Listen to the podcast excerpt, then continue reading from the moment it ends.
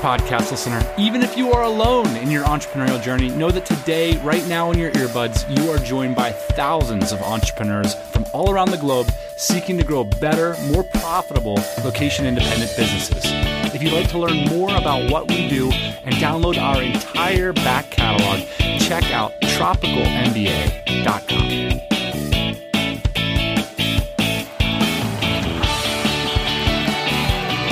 Hey, yo, welcome back to the TMBA podcast.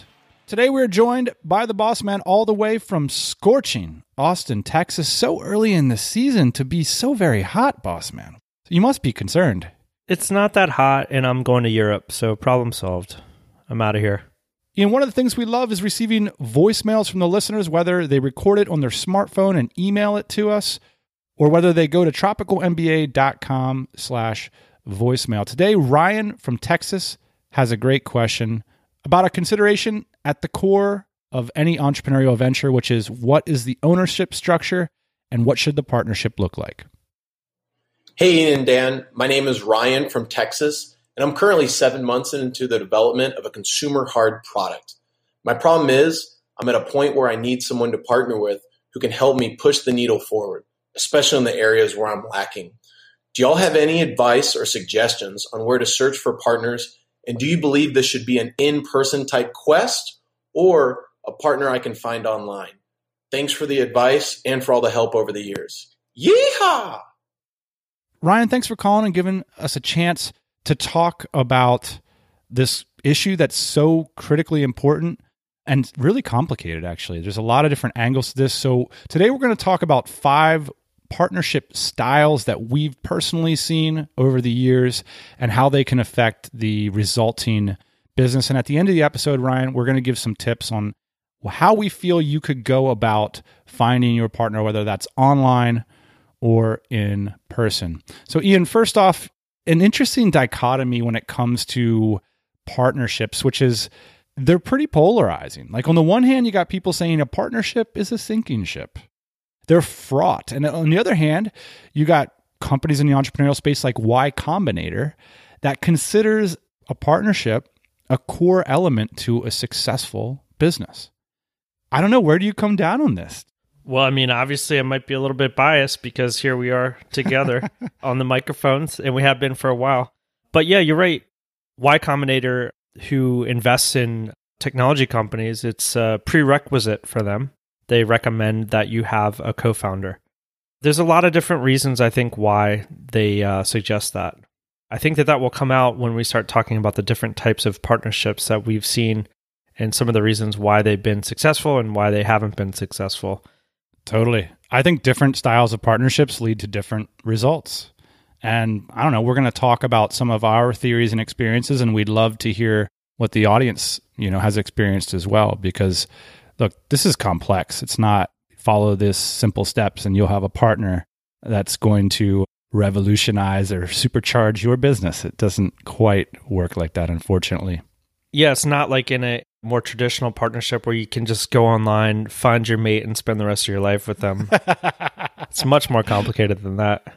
Looks like Ryan's passionate about consumer hard goods products, something we are too. Ryan, share with us your product in the show notes of this one. We'd love to see what you're working on. Maybe you can find a partner in the comments of today's show. One of the things I want to point out before we get into these 5 partnership styles, Ian, is that there's a lot of reasons that motivate people to seek out a partnership. Ryan's suggesting that, you know, he has certain shortcomings, certain skills that he lacks that would be great if he had somebody to come on board and help him out with those things.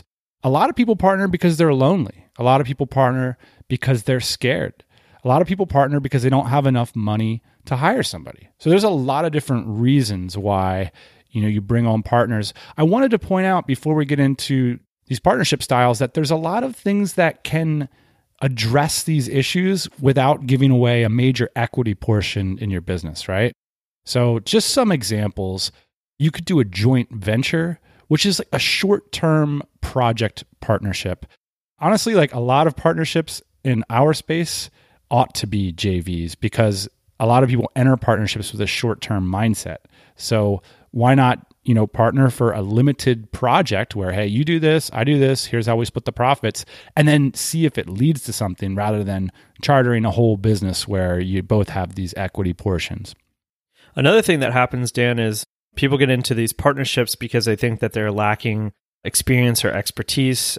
They partner up, they do learn something from their partner, and then they figure out, hey, now that I know this, or now that I've kind of been through it once or twice, I can actually do this by myself. I'm not so scared. I'm not so lonely.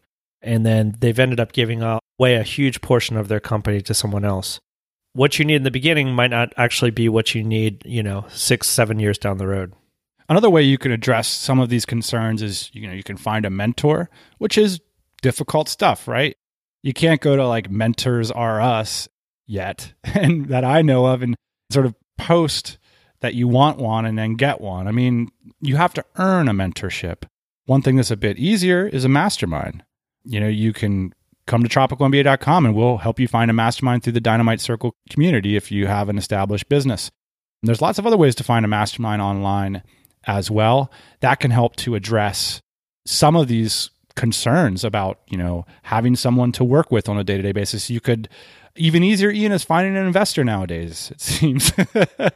Or you could find a community, finding your tribe, so to speak. That's a lot of what we do here at the podcast. Ian, you'll find that if you get embedded in an entrepreneurial community, you get involved in a mastermind, a lot of times, what was driving you to find a partner and give away equity might be addressed by these other measures. So something to keep in mind. Awesome. Let's talk about the 5 different types of partnership styles. It's a nice day for a white wedding. It's a nice day to start again. All right, Ian. The first style of partnership that I want to talk about is the marriage model of partnership. The marriage model of partnership is essentially a long-term commitment that you make with someone that you trust and say, hey, we are going to go do this thing together. I've heard it described as, you're not necessarily looking for people that contribute X money or X time or X skill set. You're looking for people to go to war with. You're looking for people to address an enormous challenge in your life with. And call me conservative, but I'm going to get on my soapbox here a little bit and say that for a enormous portion of this audience, if you want to partner, the marriage model is the thing that you should consider, because in the history of humanity, marriages have been the most fundamental, successful small business unit. And I think there's a reason for that. It's because as an entrepreneur, what you're about to do is so incredibly difficult. It really is. And it helps to be in the same tiny canoe trying to get over the waves together with somebody else, to have somebody to rely on, to have somebody that has your back, to have somebody that you can trust to tell you the truth about how you can improve and what you need to do to face the incredible challenge that you're facing. Now, Ian, if you don't mind, I want to just speculate for a little bit before we get to the rest of the episode, like a sidebar, irresponsible speculation. Are you up for it? Sure. I think a lot of times what happens in the entrepreneurial space is that we take our cues from people that are much more successful than us. So in the entrepreneurial space, it might happen like this. You could think of it like relative wealth. So if you have 10 or 20 times the relative wealth that the average person does, a style of partnership that might be based more on matters of convenience or contribution of certain resources can make a lot of sense. You see wealthy people doing this a lot. And what happens is people who want to become entrepreneurs, I think, look up to these people who have many multiples relative wealth that they do. And they say, well, I'm going to take my cues from those people. And I think that there's a wisdom in what the Y Combinator people are saying is look, you're starting from scratch. You're starting from zero. You have nothing. And your idea isn't worth anything, right? What you need to do is start with the basics. You need to get married if you want to do this, right? You need to have someone's back. You need to go to war together every day for years. That's what it takes to get off the ground as an entrepreneur. I was just replying to an email the other day from a listener who said, hey, I'm just getting started out. What are the things that people just getting started out don't really understand about entrepreneurship? And the first thing I went to, Ian, is I think it's underappreciated how long it takes, right? This is a whole new career. We're not talking about 5 months, 5 blog articles, 5 ideas launched. We're talking about 5 years of work every day. And who are you going to do it with? That's the potential power of this marriage style relationship, is that, hey, we're in this together, we're going to do something big, and we're going to get over the challenge together. Now, all that said, we all know what happens when these things go wrong. Real life example of something like this in the non-technology space, you see this a lot with like dentists or doctors. They all have the idea that they want to own their own practice, and so they go into business together. And so you have a doctor's office that can accommodate a lot of different patients, and there's 3 different doctors there, and they see their individual patients, but they share resources. I think for this marriage model to work and to be successful, you have to be on the same trajectory as the other people. So in our case, Dan, we were on the trajectory of going from being in debt to broke to having a little bit of money. And we thought, like, this is a good thing to do together because we can really help each other to accomplish our dreams. And so what we did was we stood next to each other, put a string around my right foot and your left foot, and then we started walking forward. Yeah, and by the way, like, a lot of bad stuff happened along the way. Yeah.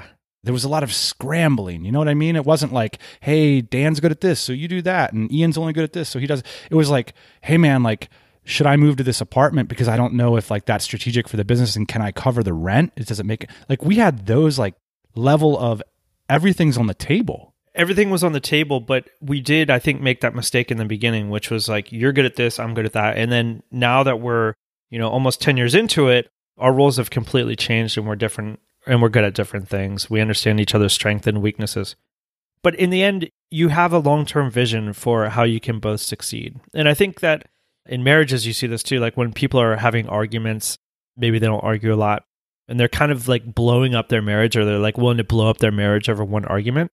You have to look at this like a marathon, and those conversations are going to come around money, they're going to come around resources, they're going to come around projects, whatever it might be. So it's just something to keep in mind with this marriage model, is that it's a very long-term proposition, and there can be tons of challenges, but it can also be, I think, very fruitful.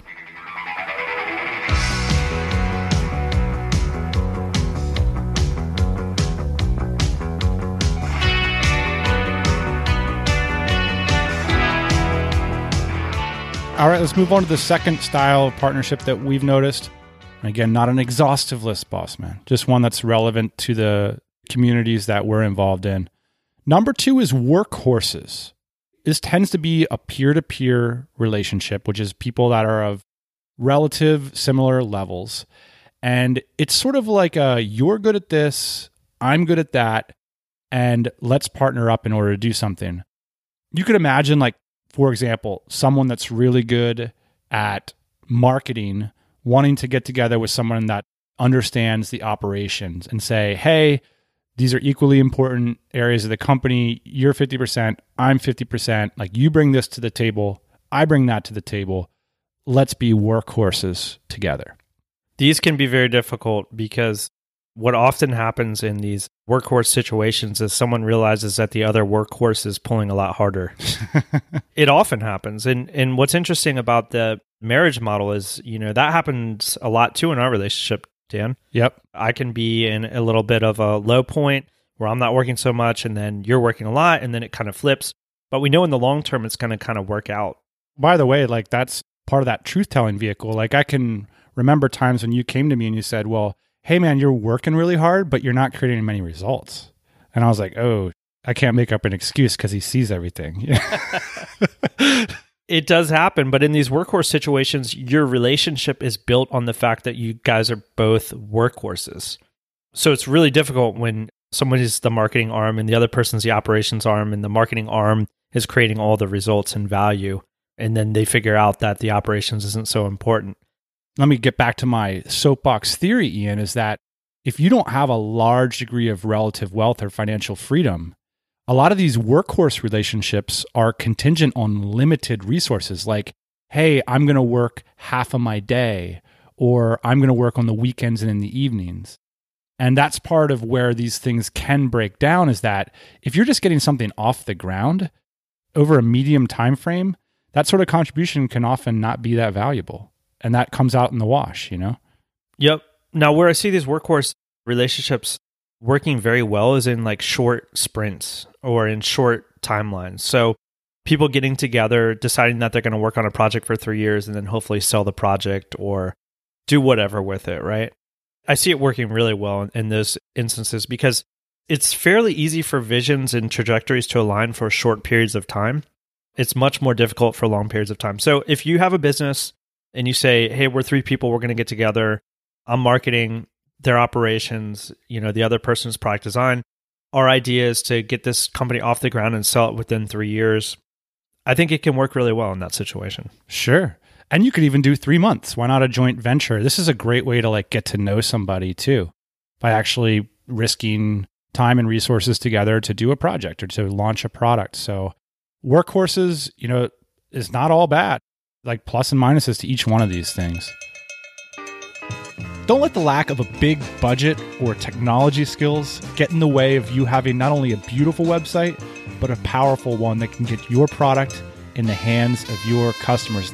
That's where today's sponsor, Weebly.com, comes in. Weebly is the easiest way to create an incredible looking website, and you don't have to have technology skills. But more importantly, Weebly comes with a whole bunch of tools that help you sell your products, process payments, manage your inventory, and create marketing campaigns that grow your brand. And because Weebly's mission is to turn people's great ideas into successful businesses, they've built an incredible support team. So if you have a question, just pick up the phone to talk to a customer success expert. There's no scripts, there's no robots, just a friendly human who can help you grow your business. That's right. Weebly.com is the quickest way to get your idea on the internet and to simplify your business's web presence. So if you've got a product idea and want to share it with the world, check out Weebly. You can have a beautiful, powerful online store running in a matter of hours. And because you listen to this podcast, you can visit Weebly.com/TMBA and get 15% off of your first purchase. So don't just build a beautiful website and don't spend a bunch of money on it. Build a successful online business, and Weebly can help. Number 3, partnership style. We'll call it parent-child. And this can be a sort of a version of a mentorship, and it can happen when there's a large power differential. This is pretty typical because it can be the case that the child figure, the younger entrepreneur, can see the more experienced, wealthier entrepreneur as the ticket to acceleration in their business.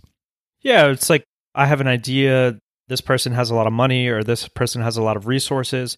The parent looks at the child and says like, oh, I'd really like for this person to succeed. It's very easy for me to help them because I have so many resources.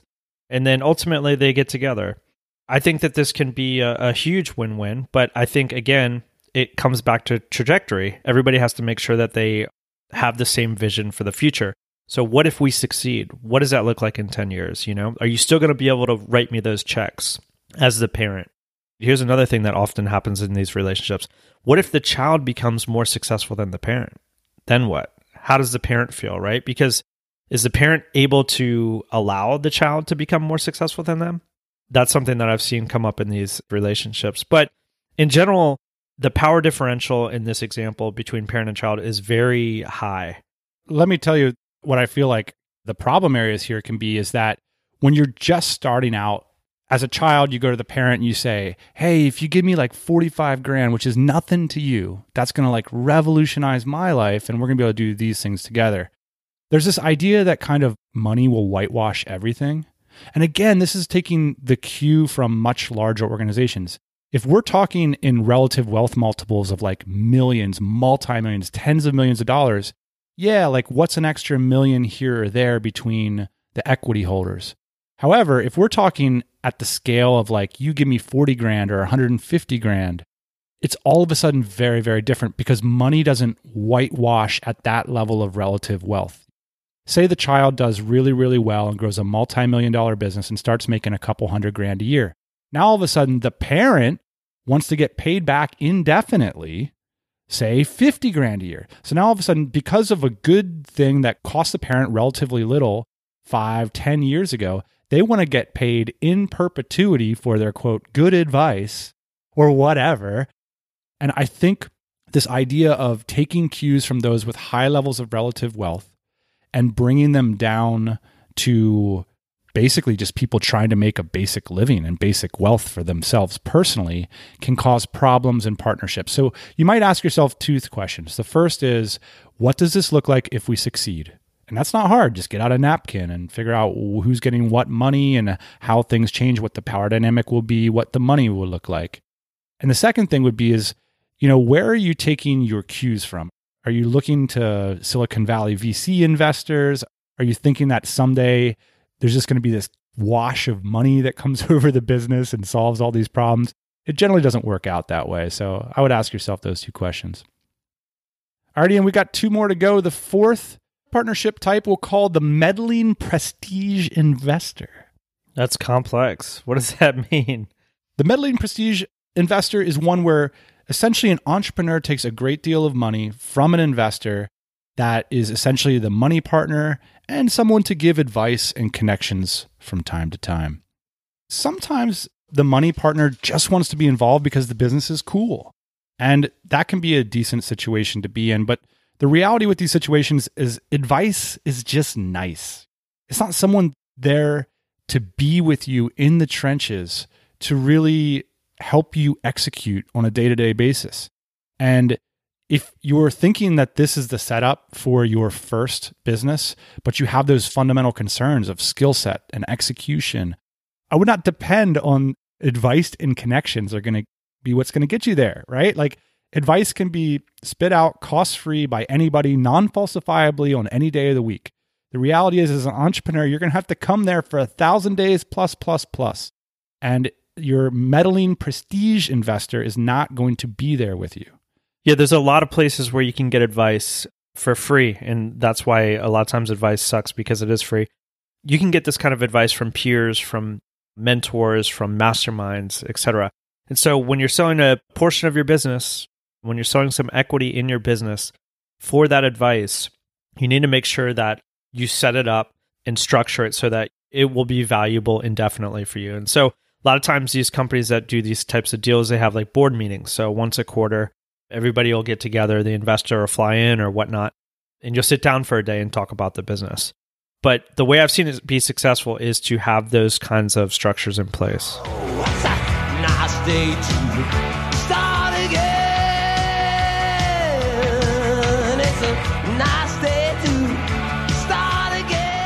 The final partnership style we see is the fair weather friend. And this is one I see all the time. Like, in my mind, they're sort of piled up like a junk heap in a junkyard. Like, I can think of all these people who've partnered up over, like, hey, let's take 20% of what I do and combine it with the 20% of what you do with no clear goals, but it's an opportunity right now and it's hot, you know?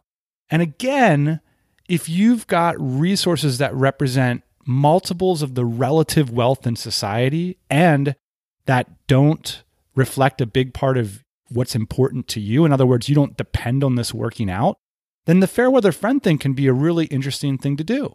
You know, all of a sudden, hey, like, let's just put this in a petri dish over here and see what happens. But if you're depending on the fair weather friend to get off the ground, it's going to come really quick to this question, which is, who's bleeding for this, right? Because it's going to take that to get your career as an entrepreneur off the ground. And the fair weather friend's only hanging around for when things are working out. Well, then they're not hanging around for much. So Dan, the fair weather friend arrangement, I think, can work out. The ways in which I've seen it work out is two companies get together and say, hey, I have X resources, you have X resources, let's try and build something in this new space together. And a lot of times that'll spin off and turn into a successful company. But what you were talking about before is, who's bleeding for this? I've seen it not work out more times than I've seen it work out, which is basically, we're going to put a little bit of resources towards this, you're going to put a little resources towards this, and this thing's never going to get off the ground. Because it's neither of our main motivators, it's neither of our main center for cash flow. Well, here's what's going to happen, Ian. The moment that this arrangement comes even close to threatening how this person is making a living, it's over. It's gone. And the arrangement's going to be toxic. So again, coming back to my fundamental conservatism here is if you're just starting out, get married, commit to something, and step your way up this pyramid where if you've got a lot of extra resources, yeah, let's do a fair weather friend deal on the side. But if it's like, hey, let's like do this arrangement and you're both resource depleted, I think this can often be a bad strategy. So when we go back and review, we look at the marriage model, we look at workhorses, we look at parent-child. Those first three, Ian, marriage, workhorses, and parent-child, I believe are the models that can work for people that don't consider themselves to have gotten to a level where they're an entrepreneur for life. And then once you've stair-stepped yourself up to that level where you're like, I'm unemployable, this is sustainable, I'm growing and building companies for a lifetime, I think at that point you start looking at prestige investors, you start looking at fair weather friends. Yeah, and with the fair weather friend, I think it's worth pointing out that somehow a lot of people start here. Imagine two people are in a job and they might be in different jobs, and then they come together and say like, hey, let's start this company that makes windows. You know, I know a thing or two about windows, right?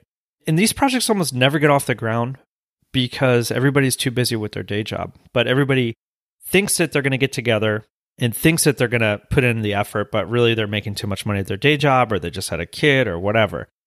This happens a lot with people that are just starting out as entrepreneurs. They want to work together with their friend, but no one is willing to put the resources in, the true resources that it takes to start a business.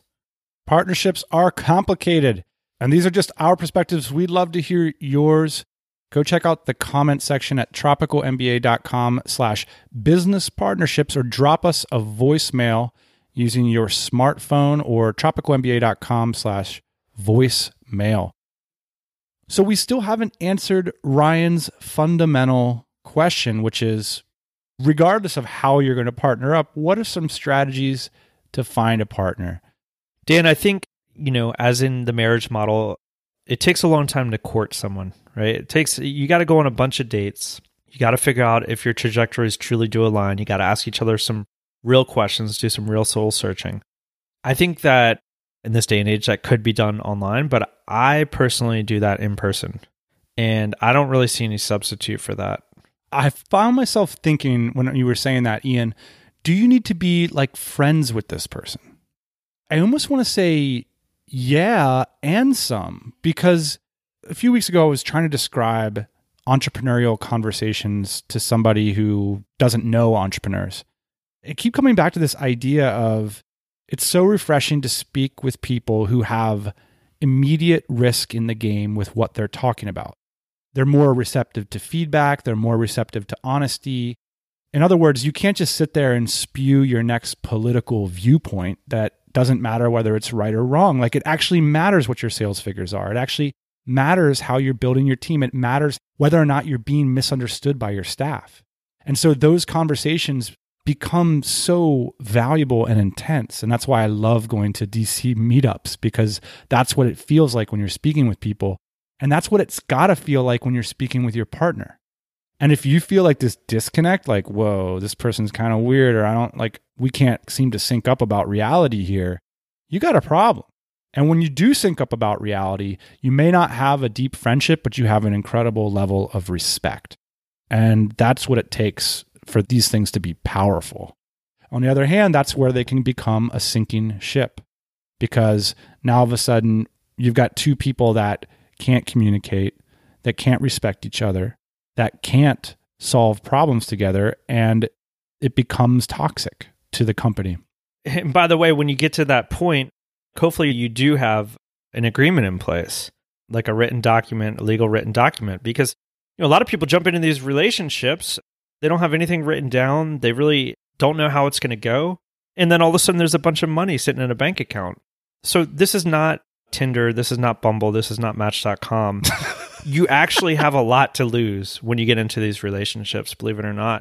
And a lot of them are arranged as if they were on Tinder or something like that. So take it seriously, Vet these people. Spend a lot of time with these people. Understand if your trajectories align. Take it as seriously as you would a life mate, because honestly, in some cases, it might be just as important. So The answer to Ryan's question, then, I believe, is like most great questions, it's going to be the question's better than the answer. Because the answer has something to do with finding your people and being involved and around their lives regularly, ongoing. If you can't do that geographically is the best way to do it. You see a lot of partnerships emerge from co-working and co-living. That's the number one source of partnerships, is those two things, proximity, right? That's how people get married before those wonderful platforms you mentioned earlier, Ian, is you co-live, you're around people regularly, and you figure out more complex nuances about how you can relate with each other. If you can't do it with a co-living or co-working situation, maybe what you can do is get more serious about a in-person conference or mastermind annual schedule, where you're regularly getting yourself around people through travel. Because I just don't think there's any substitute for the bandwidth and the depth and the connection of in-person and regularity. I agree with you 100%, Dan. I think that you have to be in person to make a real connection and to make these kinds of relationships work. And look, like, even if you have to meet up with this person like 6 times a year, let's call it $1,000 every time, hotel, airfare, or whatever. We're talking about $6,000 a year. You want to have a multi-million-dollar business? That's a great investment to get to know somebody, to know if that kind of arrangement's going to work out. I would not be afraid of investing, because you have to in any relationship. You have to invest on the front end to know if it's going to work out on the back end.